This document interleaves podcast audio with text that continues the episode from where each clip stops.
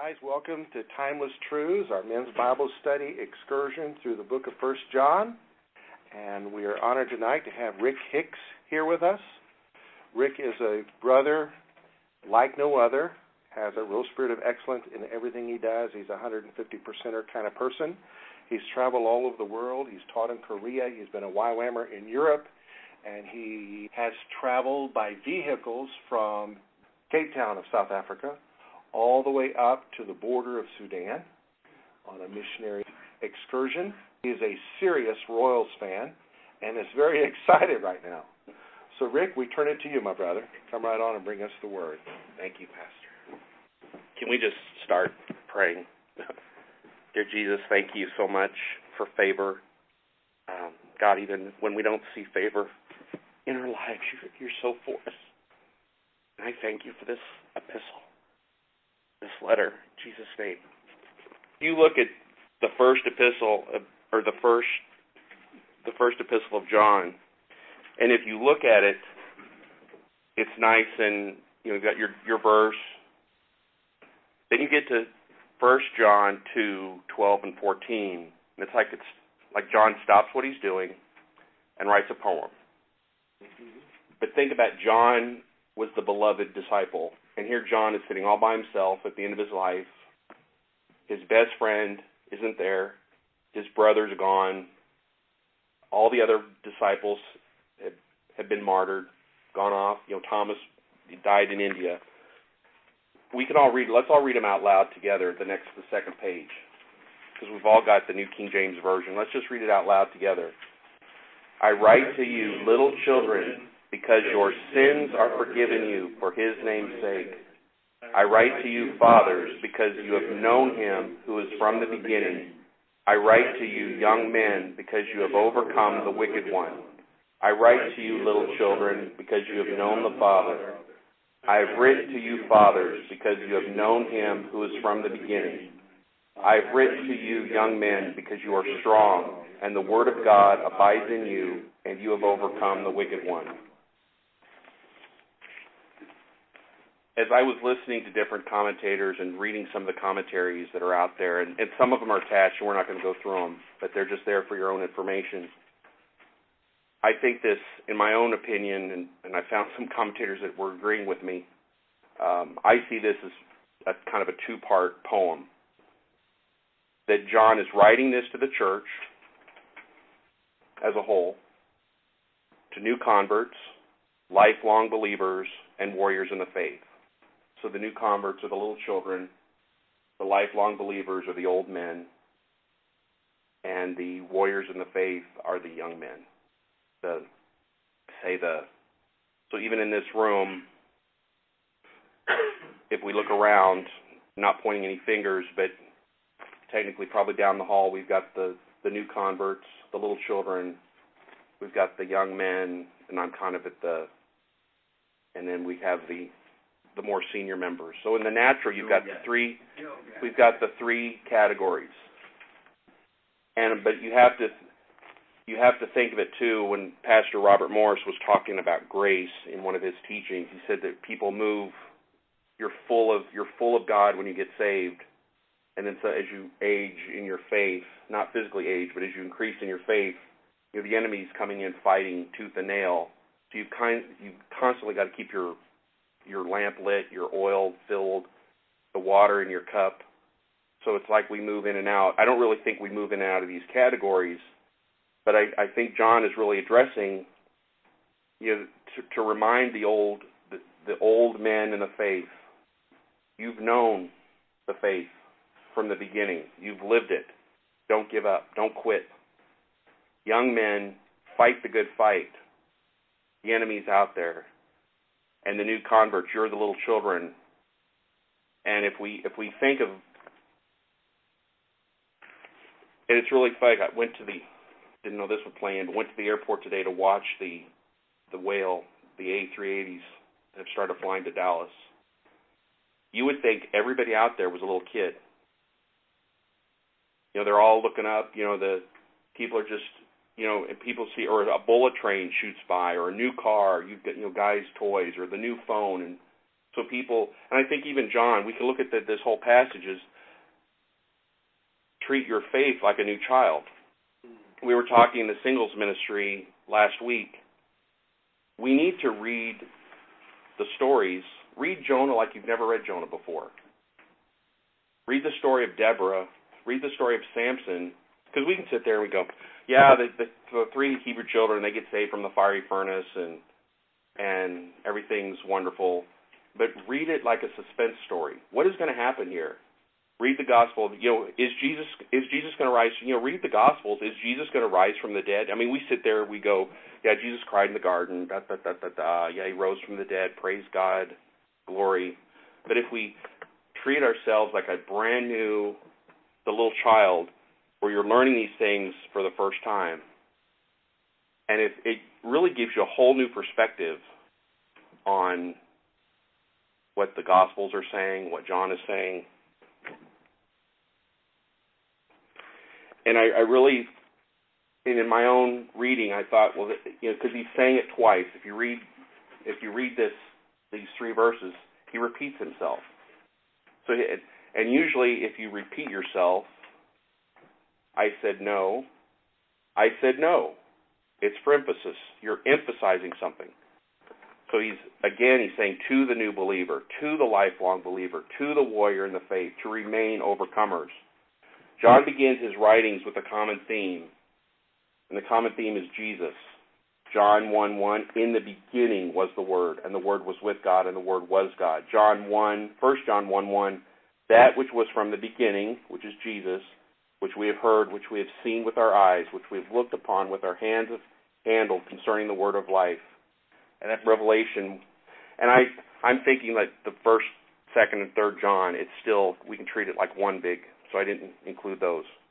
And then the book of Revelation, one one through three, the revelation of Jesus Christ. He starts out the book of Revelation Jesus. So his three writings. I'm not counting two and three of First John, but John, First John, and Revelation start out with Jesus, and that's John's focus. And if you look at at the at the different commentators and they're as they're talking about the different and they're defining because you know I'm sitting here going reading this going is this this is this this simple? You've got little children, old men, young men. Is this this simple? Yeah, it is. Because if you take it as people, but you can also take the three verses as the church and usually, and I, I picture this: if we have a three a three cord, you know, one cord, two cords, a little harder, but the three the three cords. So if if you've got these where you you've got the the young men, young people coming in, and I don't think Mel, Melvin's not here, but Melvin would probably be fit in the category of young man because he's coming in as a new believer.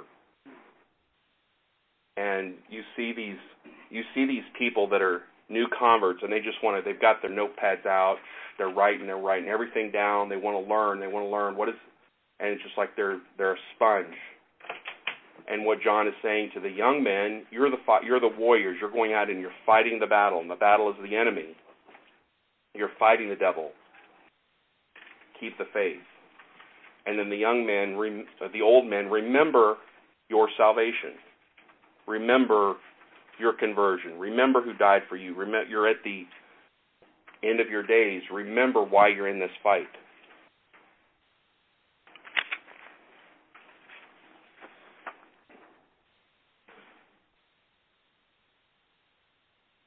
Any thoughts? Your three cord examples pretty amazing. If you think about the three groups of people, how they're all interdependent upon each other the, the old men encouraging the young men to fight the battle. We've been there, we've seen it. You know, we know it's true. The young man um, fighting the battle, everybody being, you know, amazed at how they're walking in the, in the spirit, and then we all rejoice over the new believer, and that encourages all of us. You're right, and I, I have to really catch myself if I'm in a group because I've I've grown up grown up since six years got saved at a young age, grew up in the faith. So a lot of these things, it's it's old news. I hate saying that. You know, it's old. It's been I've been there, done that, heard the stories. But then when you're telling somebody, you can't just race over race over something. And that's where the the old man in the faith doesn't necessarily mean an old person, but an old an old soul can be refreshed and revived. Like you take the sponge, you take the hard sponge, and what do you do? You pour water on it. The water of the word, it just like comes back to life. I, I read a footnote the other day as I was preparing, and it was referring to that could be the mature and the immature, using father and child. And yeah, it's not necessarily how old we are, just how mature we are in the faith. I, I like the, the threefold cord approach that we all need that. Um, you talked about re, regaining the sense of wonder, like when you read the the book of Jonah, like as though you never read it for the first time. This is why new believers are so important. Uh, um, not just the church grows, but they strengthen our faith. Like Mel is just discovering yeah. all kinds of stuff. I spent most of the a good part of the day with him, and it's just awesome. Uh, I remember years ago, Mark Gomez uh, showed up at, when he was a new believer. Showed up at small groups and said, "Look at this verse I found today. Listen to this. For God so loved the world." that he gave his only, I mean, it was just coming alive to him and those of us that had known it from childhood by heart was like, wow, yeah, this is good. You know, and I, you know, Tom opened his heart, and and um, you know, I've had a pretty rough, rough uh, couple of years or more plus. And as I'm sitting there going, I was just sitting there at my computer, and this song was playing. I thought, what a way to start the it's like this is John's. How wonderful, how marvelous.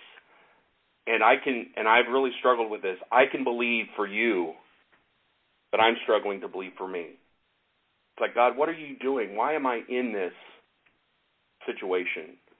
I can believe, and I, and it's it is so dumb, but maybe we need to practice it more. But even as we're watching a sporting event, and, and I just sat there and go, God, I'm, and look at sports differently and I wasn't cheering for them to win, to win, but I, I said the cur- It's time for the curse to be over. 29 years. You know whether people have damned the team. You know they go out that you blankety blank, you blankety, you know, and people doing this and that. But it's time to pray. Just like we're praying for the nations in church, we need to be praying for our athletes we need to be praying for our coworkers. We need to be praying for our Facebook friends or people that we actually come into contact with that are our friends. Pastor's favorite joke is, well, I went to his funeral. He had so many, just two of us are here. He said, well, he had so many Facebook friends. you know, it's like, yeah, we if we're living in a virtual world, turn that around and turn it into when these people, this news feed is popping up. People are all the time. So I've been diagnosed with cancer. My wife's been going through this and that. And if we if we turn our social media or our interaction, we're shopping at Walmart. You know, you're thinking, oh brother, I gotta have to, I gotta buy this. Even praying as we're walking in the store, it is amazing who God is going to bring across your path. Even the checker that's having the worst day ever and just your smile and I'm preaching to myself. You know, you you don't feel like I don't want to be a minister right now. And but having that having that Christ you're you're taking Jesus with you everywhere you go and sharing the good news because if if we turn it around and say we realize that the end is near it gives you kind of a gives you a whole new perspective on what really matters that you know people are dying and going to hell.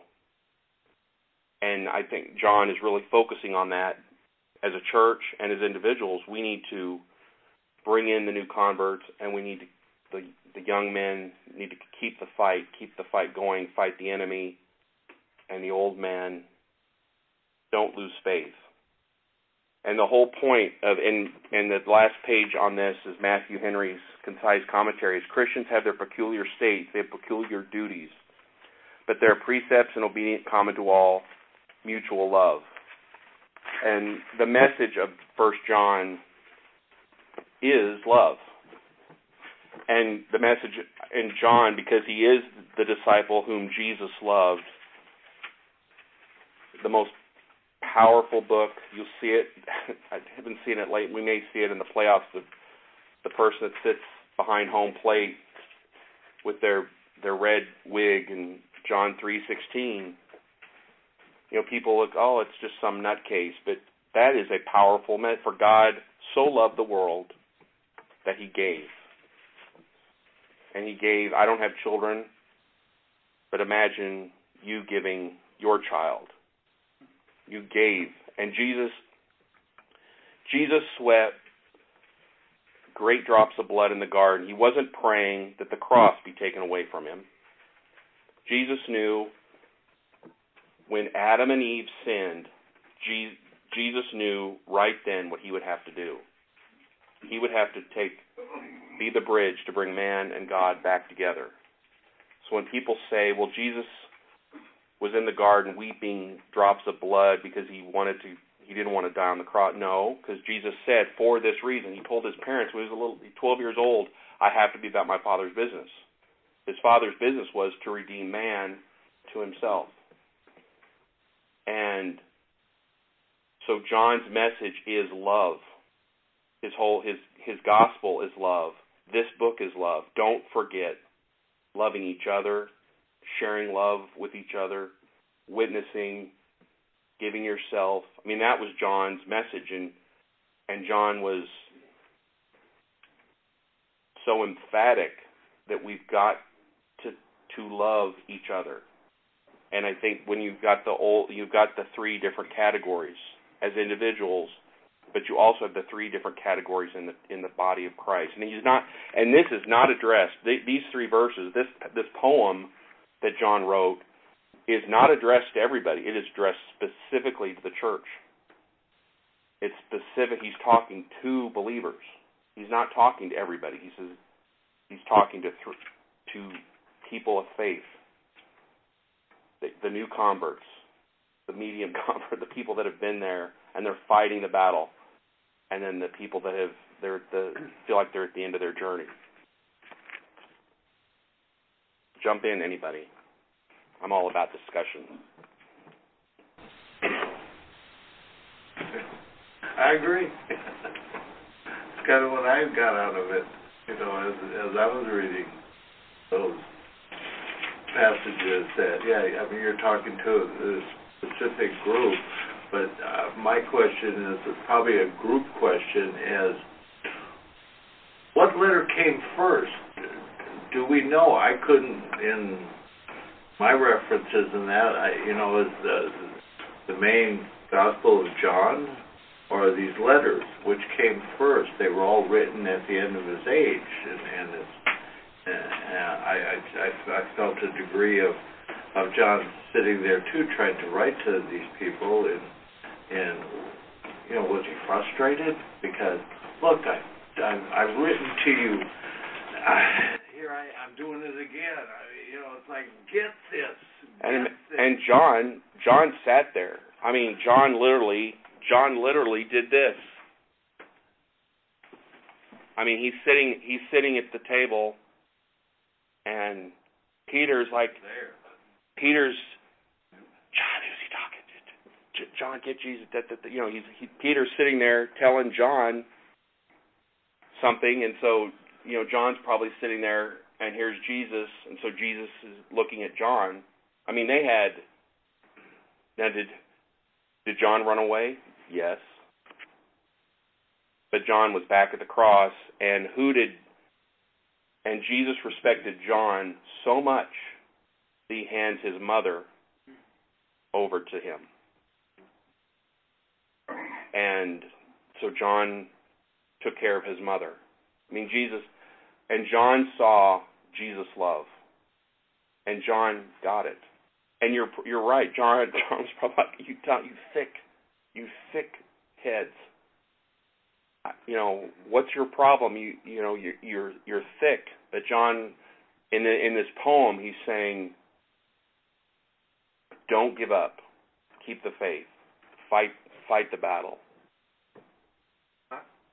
When I look at this, I kind of I don't want to say di- dissect it, but re kind of rearrange it. The state, the two statements made to the young men, I look at those. Two statements made to the children, I look at those. Two statements made to the old men, I look at those. So to the children he said, verse 12, I write to you, little children, because your sins are forgiven you for his name's sake. And then the last uh, couple lines there of verse 13, he says again, I write to you, little children, because you have known the Father. And so when I see that, I realize that the first thing a young believer has to know is their sins are forgiven. Uh, that, that's how we become believers, but it's important as believers to know our sins are forgiven because young believers are going to mess up as they learn to walk in the Spirit and not fulfill the lust of the flesh. They have to know their sins are forgiven for His name's sake, not for their name's sake, not because of their worthiness, but because of who He is. Their sins are forgiven. So knowing this is important for a new believer. And so the new believers in our midst, we got to make sure they know that. And the second statement made to them, I write to you, little children, because you've known the Father. It's important for them to know God as their father. He's their father. And fathers don't just throw their kids away. Fathers grieve when they're right. when their you know kids are distanced from them. And then writing to the young men, he says, I write to you, young men, because you have overcome the wicked one. And then again, I write to you, young men, because you are strong and the word of God abides in you, and you have overcome the wicked one. So he's stressing to to uh, not new believers but to young believers that overcoming the wicked one is important. He's affirming their victory and overcoming the wicked one, and their strength uh, is through the, letting the Word of God abide in them. You're strong, and the Word of God abides in you forever. So he's reminding them of those key elements to victory of overcoming the wicked one is allowing the Word of God to abide in you, which is how Christ overcome Satan at his temptation. It is written. And then the two statements that are identical to the old man. Yes. I write to you, fathers, because you have known him who is from the beginning. And then verse 14, I have written to you, fathers, because you have known him who is from the beginning. What is this about? Well, it's all about knowing God. And don't get down on yourselves because you're old. It's all about knowing Him who's from the beginning. You think you're old, God's old. Ancient. He's the Ancient of Days. So all of this boils down to knowing God. Anyway, that, that's how it makes sense to me. And I and as I was reading this, going, is this this simple? I'm reading these. You know, it's you know the people that have spoken the last several weeks. These profound teachings, and then this poem pops up in the middle of his in the middle of his book, and I'm going, is this this simple? And then you start listening to people that pastors or teachers that are writing about these three verses together. Yes, it is that simple. Amen. And you you brought up the about the fathers. It gives you another whole perspective of the prodigal son when he's coming. He says, "Well, at least I can go back and eat better than I'm eating now. I could be my father's servants eat better than I'm eating right now. Where was the father? The father was out there watching. The father wasn't sitting at home surfing the web or checking his email. He was out at the corner of his field watching and waiting and it, and it and it it almost brings into the whole aspect that if the fathers in the church are watching the little ones coming in. And it really shows you how these three groups just fit. Did I understand uh, uh, Alan to say that you were in YWAM at one time? I did a summer of service. Summer of service? Well, And- a Christian, of course, grew up in YWAM, and I'm YWAM. And their, their motto is to know God and to make Him known. and uh, I, I don't think even YWAMers understand the, uh, the profound significance and centrality of that in terms of knowing God, what you were saying, Alan. in our day, and, and there's incredible diversions, what uh, uh, subversions, Mm-hmm. away from knowing God, to where uh, people, for instance, there are those who worship the Word, uh, not that not that word, this written word, uh, and and it becomes an end in itself. And if you just work the Word, if you just get in the Word, you know, there's these things, you know, and it's not get into the mind of Christ. It's not to get Christ into your heart not to know God. It's, it's this worship of the Word. And then there's people who worship worship.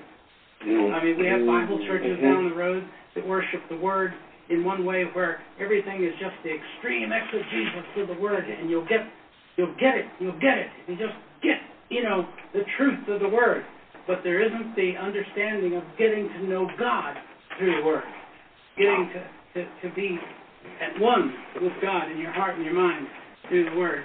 And then there are those, you know, who, who want to manipulate God with the Word. You know, you'll find these, these magic phrases, and you work magic with the Word, and, and get God to do this for you, the desires of your heart. I actually heard heard a preacher say recently in a local church that God wants you to have your will. Is that what Scripture says? He said that specific. Uh, uh, quote: God wants you to have your will, not to have His will, but Be to have your will. Yeah.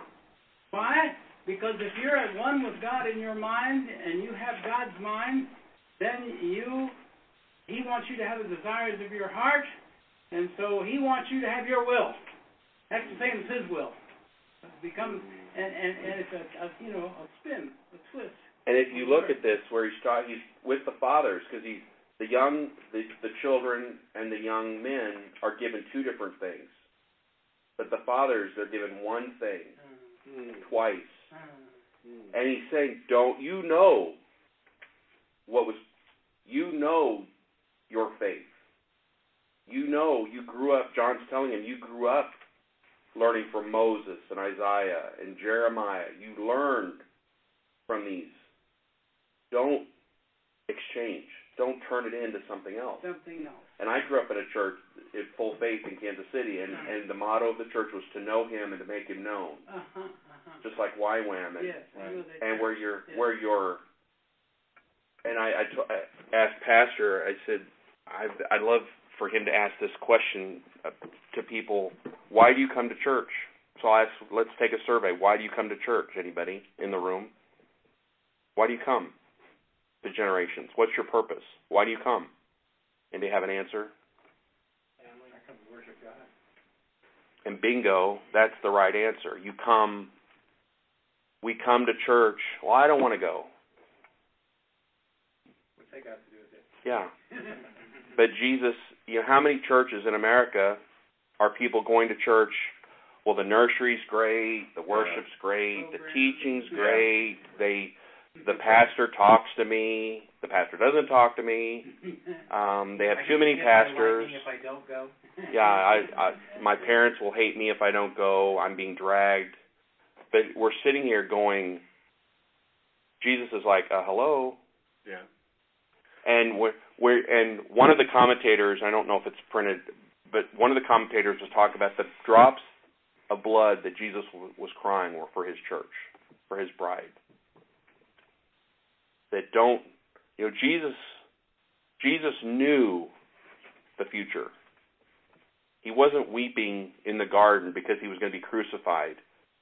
Part of it is he didn't want to, and maybe God kept this from him. Maybe he didn't but Jesus was going to be separated from the first time ever. Jesus and God had never, and I saw it, maybe it was a YWAM production years ago or somewhere, but uh, somebody was doing a, a, a, drama and had God and Jesus creating the world together. And they were picturing the two of them together. Um, but God and Jesus and the Holy Spirit had never been separated. But here at the gar- at, at the cross, the Holy Spirit and God the Father were going to turn their back on Jesus. But Jesus went for it because he knew he knew the end result was that he was going to restore God the, the people to their Father, to, to Father God. And, and that's if we if we look at this if we look at coming to church and being fellowshipping in this group, well, I don't want to come. That person, I, I don't like that person, the way they talk. But you know, if, if you're coming, well, Jesus, what are you, what do you want me to receive?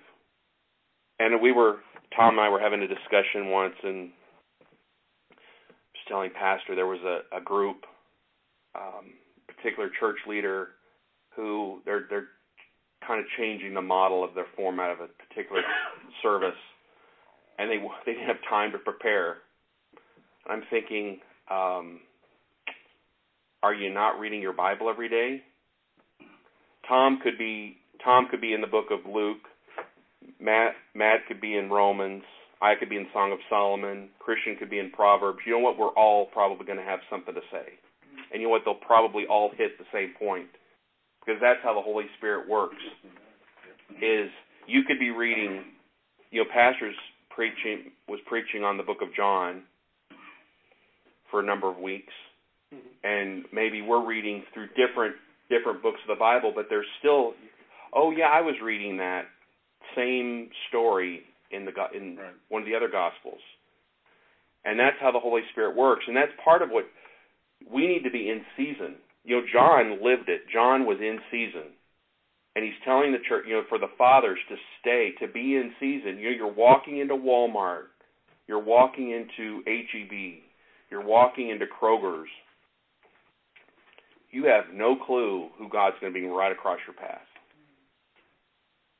And um, Robert Moore shared a great story. He was so sick and went to the uh, went to the local pharmacy I guess I guess he lives in Southlake, but he was sharing this story. He was so sick and had to get his medicine. So we drove through, and I, I don't know if he was in the drive-through window or at the inside the counter, but the person, Robert Morris, could have not shown Christian love. And right at the end of the transaction, the the girl said, "I loved your sermon Sunday." imagine if Robert Morris or put put any fill in the blank ex teacher. Imagine if you're walking you're walking into the I'm the I'm the first Baptist preacher or I'm the first Methodist preacher, you know, da da da, and and think what how are you living your life? What story are you?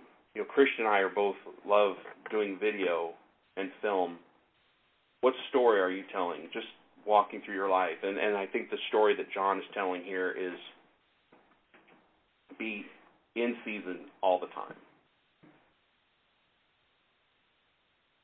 Anybody else? I think um, one of the things about John kind of shifting into that poetic mode here, and to underscore what you were talking about, um, and um, in the reference to young men in Psalm 119, how can a young man cleanse his way? By taking heed according to your word. With my whole heart I have sought you. Oh, let me not wander from your commandments. And I think that this is just really a parallel to what John is writing in this epistle as well. You know, we're going to seek God with our whole heart. It's going to be based on His Word and His commandments, but we're going to be seeking Him. And, and the reference to the young men is very remarkable in that parallel. I think I think John was probably thinking about this psalm when he wrote this. So. Amen. You know, I was thinking about the, and we, we do, we tend to, and rightfully so, we'll say, we'll basically judge someone's age based on how long we think they're going to live. so you don't look at someone that's young and and say you would still say they were young even if you knew they were going to die when they were right. seven. Just yeah. that's how we do it. But right. And when I was listening to y'all's comments, I was thinking about uh, when he calls them little children and young men and fathers maybe it's not so much their age, or maybe it's not even so it's where they're at in their walk, because little children always mess up. You have to keep correcting. So maybe when he's saying little children, he's talking to Christians that no matter how long they've been a Christian, they're still falling down and getting up. So they need to be reminded, God's forgiving of your sins, regardless of how. You know, for the ones that are the young men, I think those are the ones that, you know, it's hard for them. They're still fighting it, but they're not giving in to it. And then They're overcoming it. Mature, Yeah, right. exactly. Amen. Because I didn't accept being a child of God until I was forty, what you just said made more sense than everything I've heard tonight. Pertaining to me, uh, because I became an, uh, an infant at forty. And, uh, it's a whole, you know, half a century ago, so almost. two things. One is, you know, as Christ told us, if, if we had the faith of little children, we'd, we'd know what He wanted. You know, and this speaks to that. The other part is, you know, this is about 60 years after the crucifixion and the resurrection. And it's 20 years after the destruction of the temple and the whole city of Jerusalem. And the Jews have been dispersed by the Romans. And he's still, he's the last of the disciples. He's the last one. He knows he's the last one. And yet he, he still hasn't had the revelation of Christ in the book of Revelation yet, because that came, my thinking, that came after John and after First John, Second John, Third John. That was the last book that he wrote um, on the Isle of Patmos. But he he still has the same passion and, and love and commitment he's had ever since the empty tomb.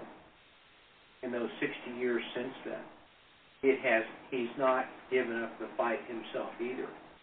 So he's speaking from a point of an example. As as uh, I'm do I'm still doing this even at 90 AD. I'm still doing this, and, and I'm in my 90s. You know, and imagine John sitting there when he's writing his own gospel, thinking, "Oh, was I ever a dumb, dumb, dumb?" Sitting there with my brother James, and we were, we were, We we were making three years. ourselves. We were going to be the greatest.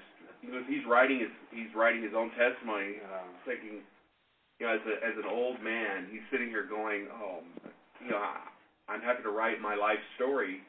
yeah. And imagine John going, "Oh, was I that? Was I that?" I don't. I don't think he included that in his book. I thought he. I, I thought think he, the other guys told on him. Yeah. anyway, we'll have to check that out. Prove me wrong. Anyway, you know, he begins this book without an introduction. Just begins to declare the glory of Jesus, and then begin his words of instruction.